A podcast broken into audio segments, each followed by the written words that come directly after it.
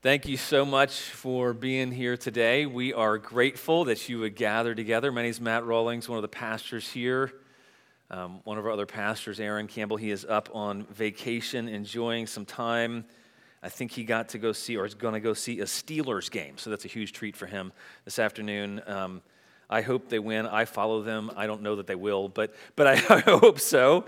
Um, we are grateful. If you are visiting here for the first time, we want to make sure you know that you are welcome here. We'd love to hear any questions you have. We'd also love to bless you with a free book afterwards.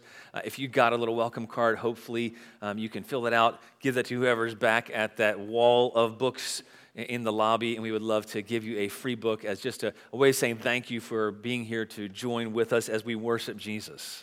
Um, we are going through the letter to the Corinthians. Paul, the Apostle Paul, wrote letters to the church in Corinth. And these letters to the church in Corinth, they really aren't just to the church in Corinth, but, but God gave them to Paul for our good, for the good of our church as well. So turn your Bibles. We're going to be continuing in our series in the letter to the Corinthians in 1 Corinthians 10 verse 23 to 11 1 now this is one of those places where um, if, you, uh, if you've been here for a while, you know that, that the verse numbers are not inspired, they were not originally there. So this is one of the places where the translators they put a new chapter in, which was not helpful. So it, this, this, this line of thought of Paul's actually goes from verse 23 all the way to 11 1 and, and, we'll understand why as we get to the end of it. So turn your bibles to 1 corinthians 10 23 let's, let's read god's holy inspired word for us today. All things are lawful, but not all things are helpful.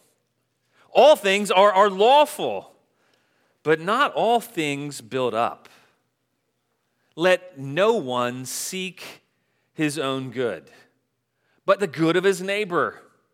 Eat whatever is sold in the meat market without raising any question on the ground of conscience. For the earth is the Lord's and the fullness thereof. If one of the unbelievers invites you to dinner and you are disposed to go, eat whatever is set before you without raising any question on the ground of conscience. But if someone says to you, This has been offered in sacrifice, then do not eat it for the sake of the one who informed you and for the sake of conscience. I don't mean for your conscience but for his. For why should my liberty be determined by someone else's conscience? So, whether you eat or drink or whatever you do, do all to the glory of God.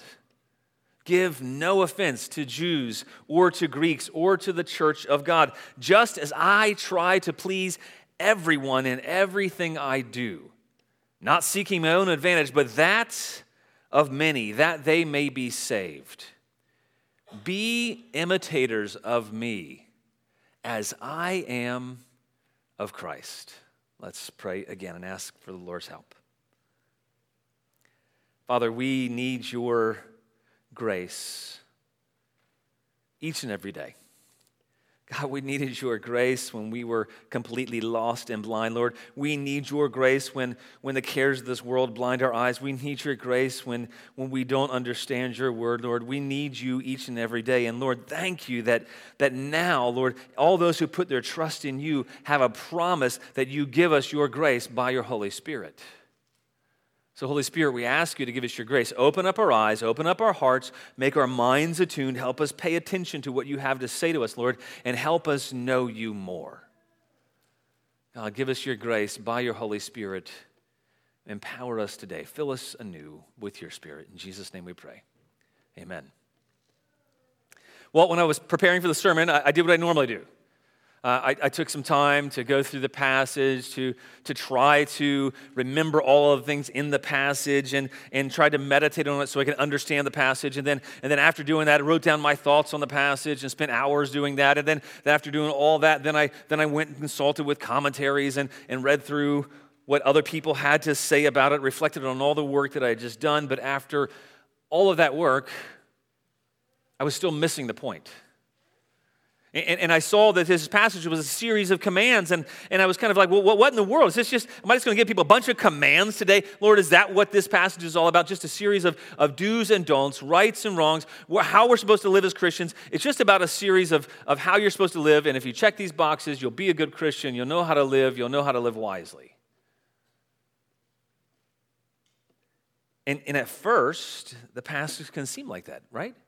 Because it begins with that. It talks about, so, you know, not everything's helpful. So make sure that we're trying to be helpful. And then not everything is building up. So maybe we should we should build each other up. And then and then kind of summarizing that idea is seeking the good of others. Don't just seek your own good, seek other people's goods. And so we have here a series of commands. And so all you have here, it seems to begin with, is a series of laws. A series of things to do. They're obviously true, and the world would be a better place if we all lived like that, right? If, and, and I think the greatest, in, in the 21st century at least, one of the, the greatest values is being selfless. And I think you could ask the common person on the street, hey, what do you think is one of the greatest ways to live? And they could say, oh, if you live selflessly. But that's not what this passage is really about so often though we can we can approach the bible and the christian life as if it's just a series of do's and don'ts and we could maybe we could read this passage in our in our devotional time with the lord and we can walk away like i've got five more things i have to do. You ever read the bible that way? Anybody ever read the bible that way? I, I need to take my pill. I read the bible in the morning. I take my pill. I see what i'm supposed to do what i'm not supposed to do. Now let me go and do that thing Maybe you came here to learn about how to be a better Christian or a better person, or maybe you came here to, to hear an uplifting message. And, and I hope, hope that those things might be true when you leave today, but that's not the goal. It's not the goal of this passage either. See, being, being a Christian is not just about how to how, figuring out how to live and then um, obeying a set of guidelines in, in order to be acceptable to God. But sometimes we approach the Christian life that way. It's not about just having enough knowledge and figuring it all out. You see, the Corinthians, the church in Corinth, they had a lot of knowledge and they held knowledge and esteemed it really highly. And so they were trying to figure out how to live. And so if you can give me these, these rules and these boundaries, Paul, then we'll be all good. And so that, that appeals both ways, right? It appeals to the legalist. Give me a series of things that I know I can do to be acceptable to God. Or it appeals to people who, who, who are more licentious, who want to do whatever they can. Hey, just tell me what I'm not allowed to do, and I'll do everything else. And we can come to the Bible that way. But being a Christian is not about having enough knowledge and figuring it out, it's about having a relationship with Jesus Christ. It's about knowing Him. And we'll actually see that. That's the motivation, really, in the passage. He, he gives us an overarching command he tells us that we, we're, we're to live for the glory of God in everything that we do. Live for God's glory in everything we do. Practically. Look down at verse 31. It's really the key, one of the keys to the, the passage. It's, it, it kind of summarizes all of those commands up in verse 31. It says, um, whatever you do, if you, whether you eat or drink, whatever you do, do it all to the glory of God. And he's summarizing all those different commands and saying all those commands can be summed up in just really this one thing do all to the glory of God. And that's the first thing we're going to look at. Do all to the glory of God. We're going to kind of look at this passage almost in reverse. Do all to the glory of God. That's what we're called to as Christians, right? But, but what does that mean? What does it mean to do all to the glory of God? The idea of God's glory can be something difficult to pin down for us, can't it? In the 2006 classic movie Nacho Libre, Nacho met his soon to be partner, Steven. And, and he says, Aren't you tired of getting dirt kicked in your face? He says, I am. Don't you want a little taste of the glory? See what it tastes like. Sometimes we have that kind of idea about glory, right? We, we think that glory, it's, it's we want we want some people to honor us. We want praise. We want adulation. We want to stop being looked down on, despised. Is that what we're, how we're supposed to live? He says, No, do all to the glory of God. Not to our glory, but to the glory of God. Well, what does glory mean? I think it means eh, he's got it partially right. Nacho had a little bit right. It means adulation and praise. It means being honored as great.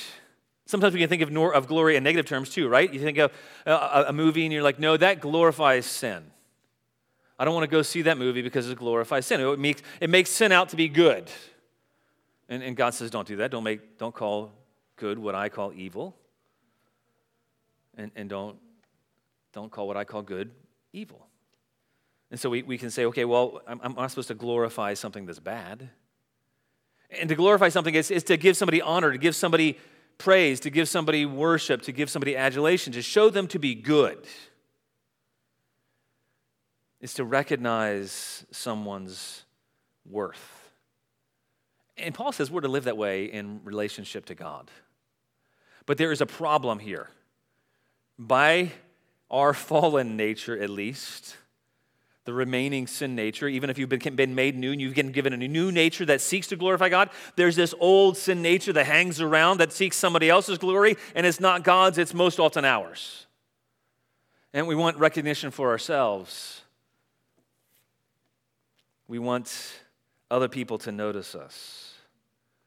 And Paul says, No, I don't, I don't, we're not to live that way. We're not to live in a way that we seek other people's glory. We're to live in a way that we seek to glorify God in everything we do. And even in small, mundane things, right? Did you ever wonder why he's saying, and whether, whether you eat or drink? Well, he's, he's specifically addressing some, some challenges in that church. In that day, they had challenges because they had meat that was literally sacrificed to idols. And so he says, hey, and whether you eat or whether you drink, he's talking about them feasting and those times. But what he's, what he's drawing attention to is in the mundane, we can glorify God. And sometimes we don't think of our lives that way. We just think of glorifying God by coming to church, maybe singing loudly, or by our devotional times, and we can separate between the secular and sacred.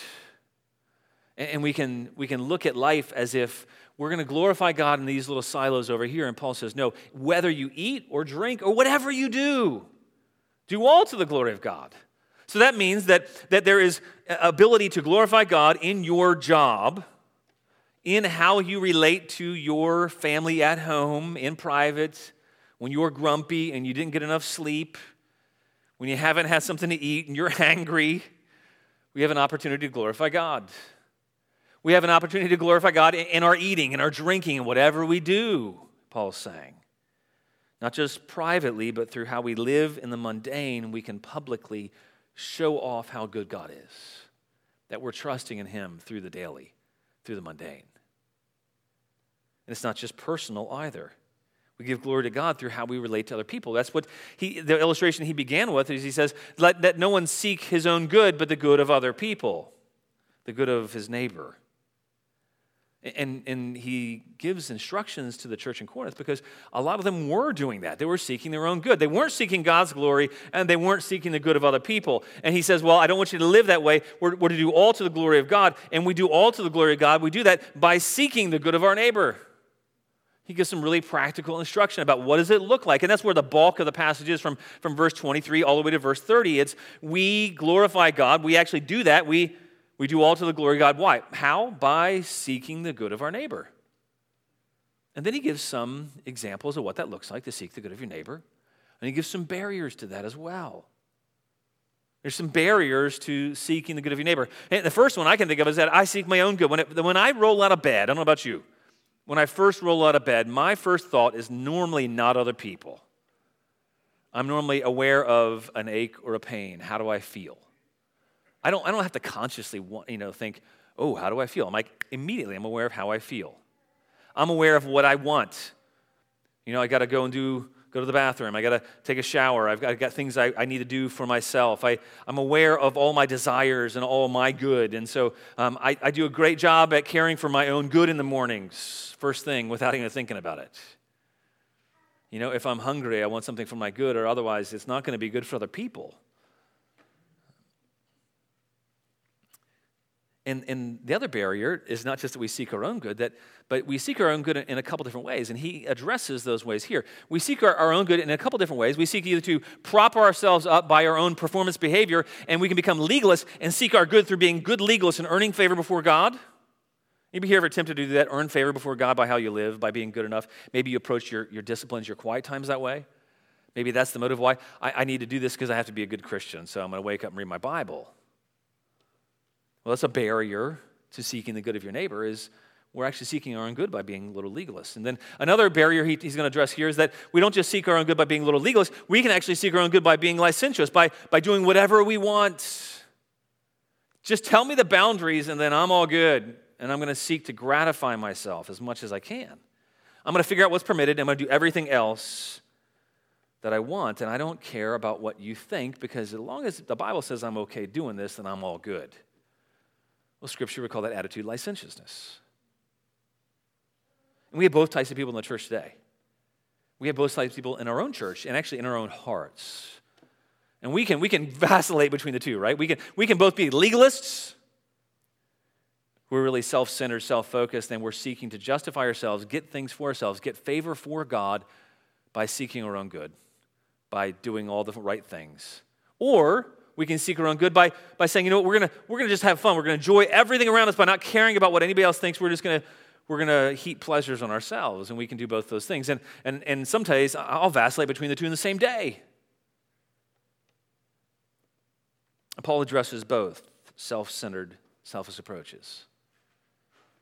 And he uses a phrase. He says, All things are lawful, but not all things are helpful gives some guidelines. And we're evaluating our lives. How do we seek the good of our neighbors? Well, well, we don't just do everything that we're allowed to do. What, one of the guidelines is how are we being seeking to be helpful to our neighbors? Now, Jesus talked about who our neighbor is. It at least is the people who are in our home. And then it's physically people around us in our neighborhood, in our workplace. He says, you know, all things are lawful, but here's some criteria I want you to have. Um, is it helpful? Am I being helpful to other people? Am I, am I not just being lawful and doing what's okay and what's permissive of me? And am I following the law, obeying the laws? Either way. Not using the law to say, okay, great, now I can do everything else. Or saying, using the law to justify myself, but saying, hey, am I building other people up? It's not just helpful. Am I being helpful? But am I building other people up? What does it look like to live like Ephesians 4 1 says when it says, walk in a manner worthy of the calling with which you've been called? What, what should guide those choices? What should guide the way that we live? The reality is, for most of us in the mundane stuff, the Bible does not directly tell us exactly what to do in all the gray areas of life. And most of us live in those small choices every day, don't we? We don't live in these huge choices. Most of us know how to make the big choices right. It's all the small choices we fall down on. It's all the small choices we become self focused. It's all those small choices that we seek our own good and not the good of others. And so Paul's giving us some good news. Not, we're not left alone to wonder what does it look like to walk in a manner worthy of our calling.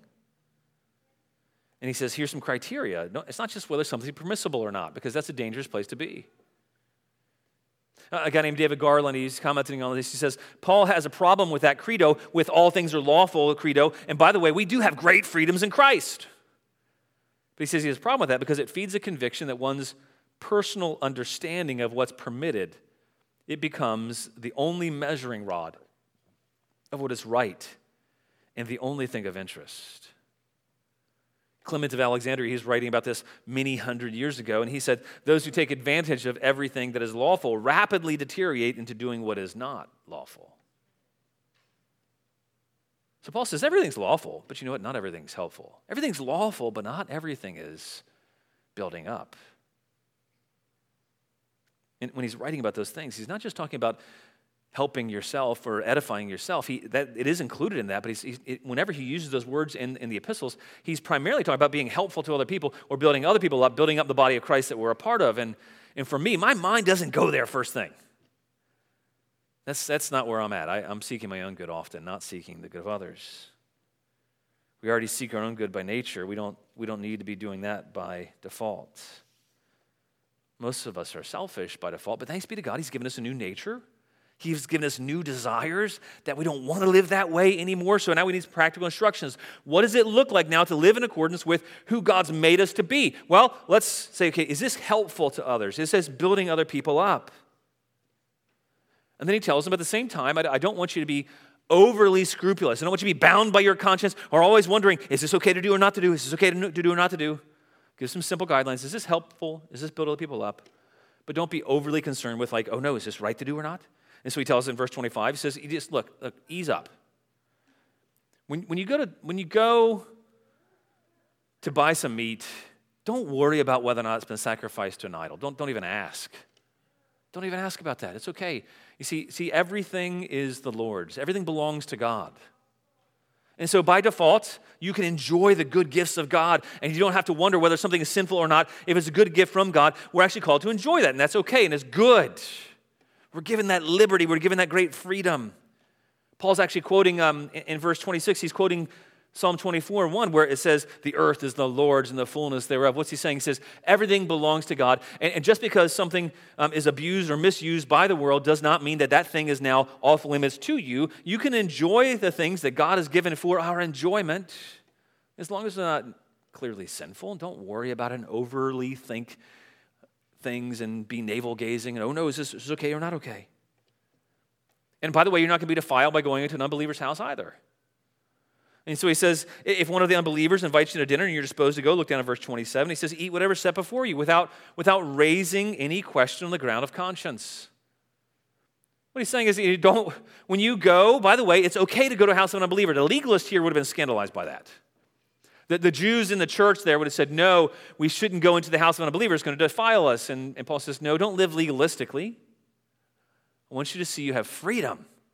You don't have to worry so much about whether you're going to please or displease God by when you enjoy things. God has given all things to, for your enjoyment. He's given good gifts for your enjoyment to the legalist. You don't have to worry about that. Your conscience is not going to be filed by going to a house of an unbeliever, by eating meat in the marketplace.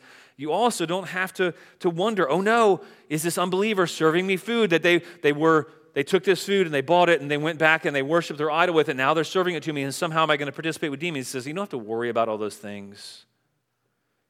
Don't ask any questions on the ground of conscience. You don't need to ask questions on the ground of conscience. But then he says, But if you know that something was actually done in worship to an idol, well, then, then don't go and do that for the sake of conscience, not for your conscience, but for theirs. What's he saying? Well, you have license, you have, you have freedom to go and eat. But at the same time, curtail your freedoms for the good of other people.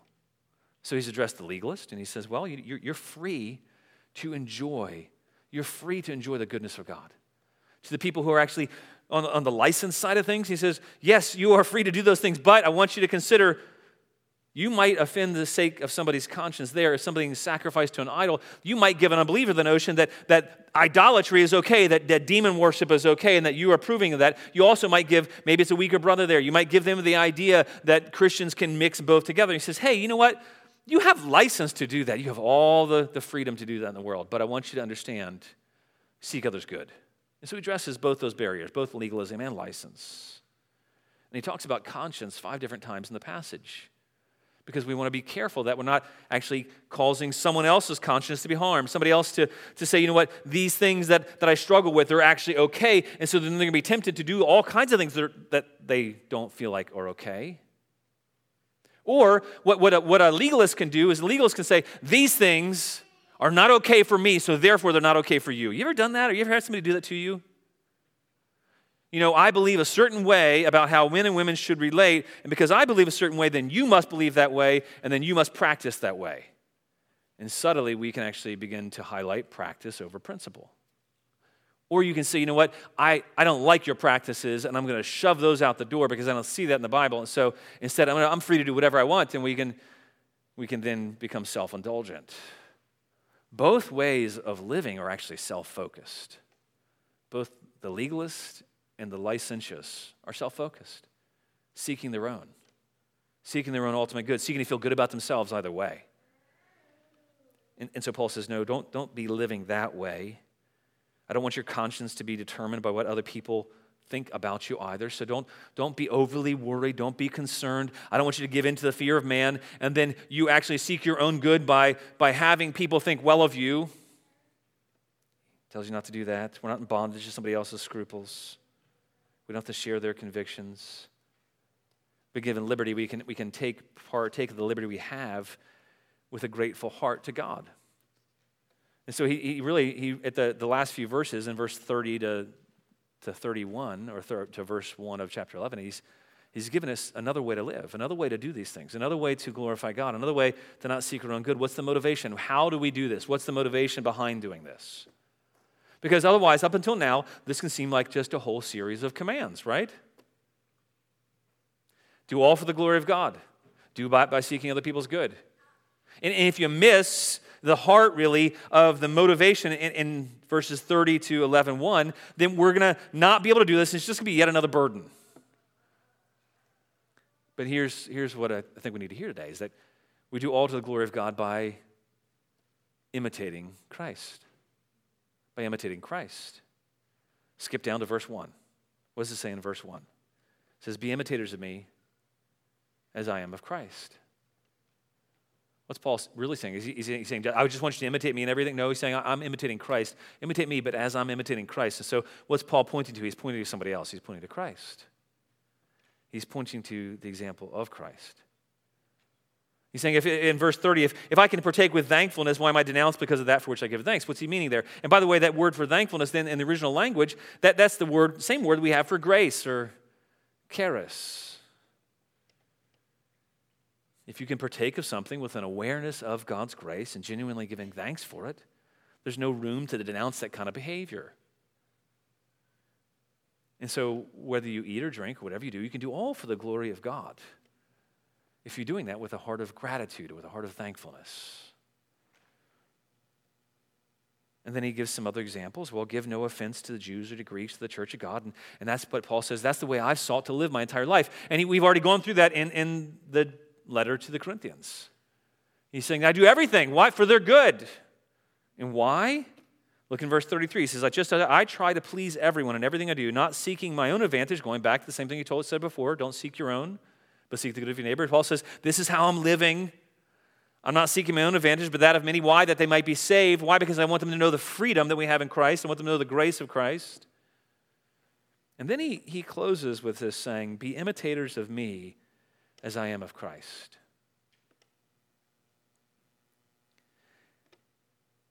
How can we avoid the two pitfalls when we're reading this passage of either being a legalist or being licentious? It's by imitating Christ. But what does that mean? What does it mean to imitate Christ? Well, I think first begins by understanding what does it mean to mimic, or that's what the, the literal word is to mimic Christ. It's not just talking about parroting him. It's, it's living the way, following him, living the way that Christ lived. And, and I think that we get towards that idea in, in Ephesians 5 1. It says, it says, Therefore, be imitators of God as beloved children. Be imitators of God as beloved children. When I, if you think about it, what, um, for anybody who has kids here, have you ever been shocked when your kids say a word that you hoped they would never say? And you're like, where did they learn that? And then you realized, oh, from me. Um, you, why, why, does that happen? Or, or you never notice that, that your children will grow up with the most annoying characteristics that you have? The things that bother you most about your kids are probably the flaws in your own life, or maybe your spouse, um, but you can't blame them right now. Um, what do kids do? Kids watch you. Children watch their parents. They know their parents. They're around their parents all the time. It's, it's the primary person that they're around from morning to night. Generally, from infancy on, it, it's they, they're, they're around their parents the most. They're influenced by their parents the most. They're, they imitate their parents in good ways and bad, both. Thanks be to God that there are some good traits that my kids have that I can say, you know what? That, that they've learned some of those things from, from Julie and I. And, and that's great. I think there are probably far more that I'm like, oh man, I wish they hadn't learned all those other things. But our kids are imitators. And, and we're called to be that way with God. And, and Paul's talking about being that way with Christ. And we're not left alone not knowing what does it look like to imitate Christ because here's how we can imitate Christ. We can imitate Christ by being around him. We can be imitators. How, how, do, what, how, do, how will our heart be changed? Is by being around Jesus, by knowing Jesus, by, by seeing who he is, by seeing how he treated us, by seeing who he came to rescue by seeing his demonstration of his selfless life.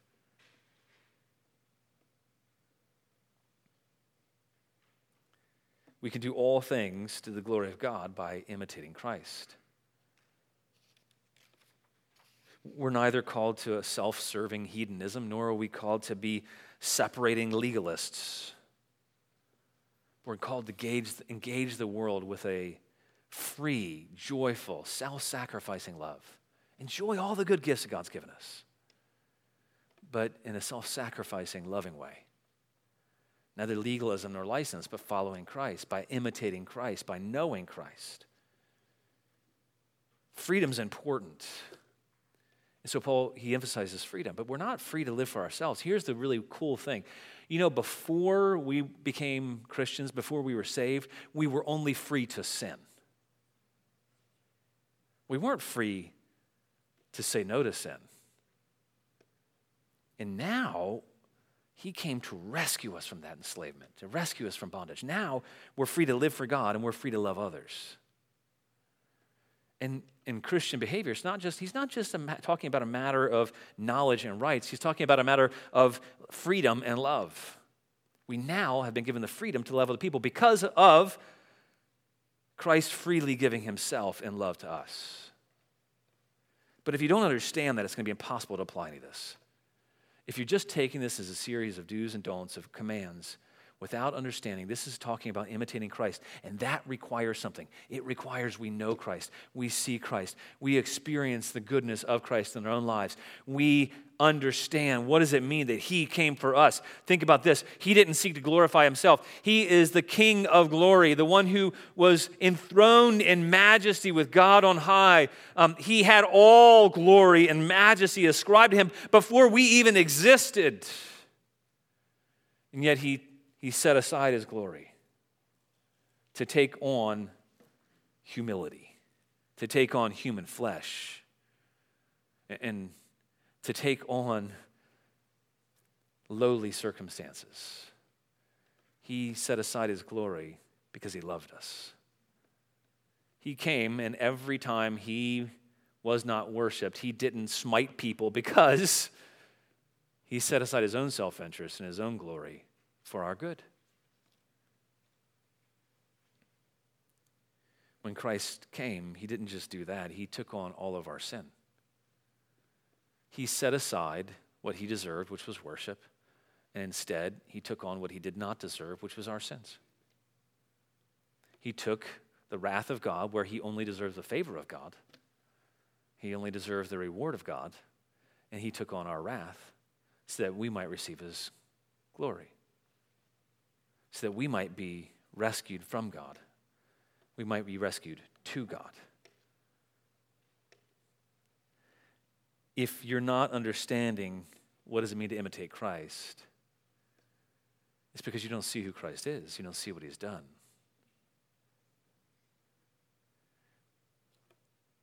Watch his behavior, watch his speech, watch his actions. When he was reviled, he didn't revile in return. Why? Because he came to seek and to save the lost.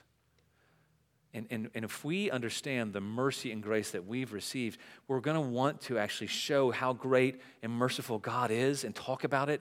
When somebody gives me a, a really nice piece of dark chocolate, they don't have to tell me to enjoy it.